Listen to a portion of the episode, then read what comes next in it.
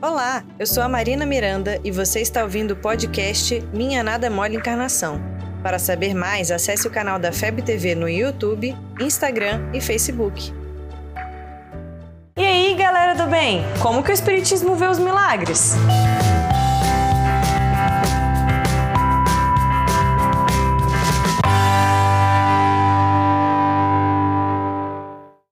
Milagres significam coisas maravilhosas, extraordinárias. E no dicionário achamos até que é um ato de poder divino, contrário às leis da natureza.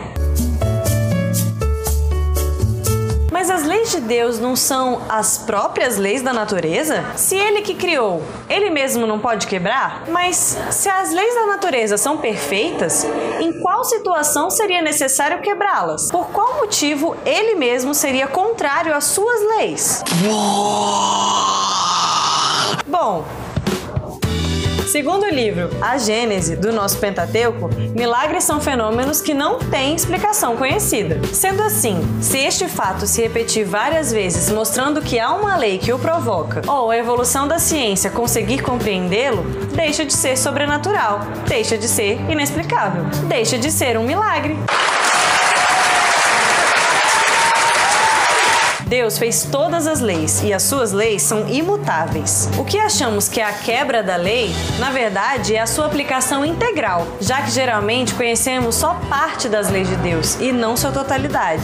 As leis da física, da química, da biologia, as leis morais, a forma com que as células do nosso corpo se comportam, a forma com que os planetas giram e o processo de evolução espiritual, tudo é perfeito, porque foi ele que fez. As leis valerão em qualquer lugar e em qualquer dimensão. O problema é que às vezes não acreditamos nas diversas dimensões e nas suas possibilidades de sinergias e interações. Veja como a física avançou nos últimos anos. Até um tempo atrás, o átomo era indivisível. Então, pode ter muita coisa que Deus criou, mas a gente ainda não conhece, né? E se tudo isso aí que ele fez, o que a gente conhece e o que a gente não conhece, é perfeito, eu acho que Deus não precisaria sair dessas leis para realizar algo, nem para provar o poder dele.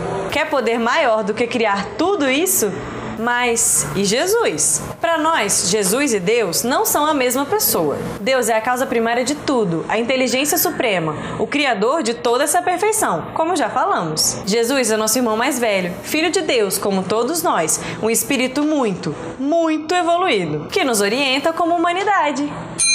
Ele foi até um co-criador da Terra, você sabia? E foi o espírito mais evoluído moralmente que encarnou aqui, por amor a nós. Mas as passagens que contam a vida de Jesus têm uns episódios que fazem a gente pensar: como que ele fez isso? Lord, if it be thou, bid me come unto thee on the water.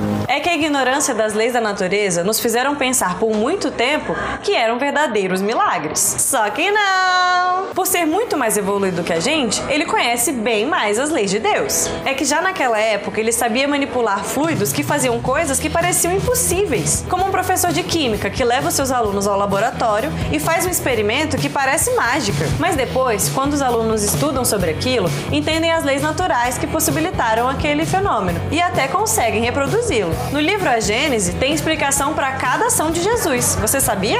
Mas isso não faz dele menos importante. Tem coisa que nós vamos passar muito tempo sem conseguir fazer igual. E isso só mostra a sua grandiosidade.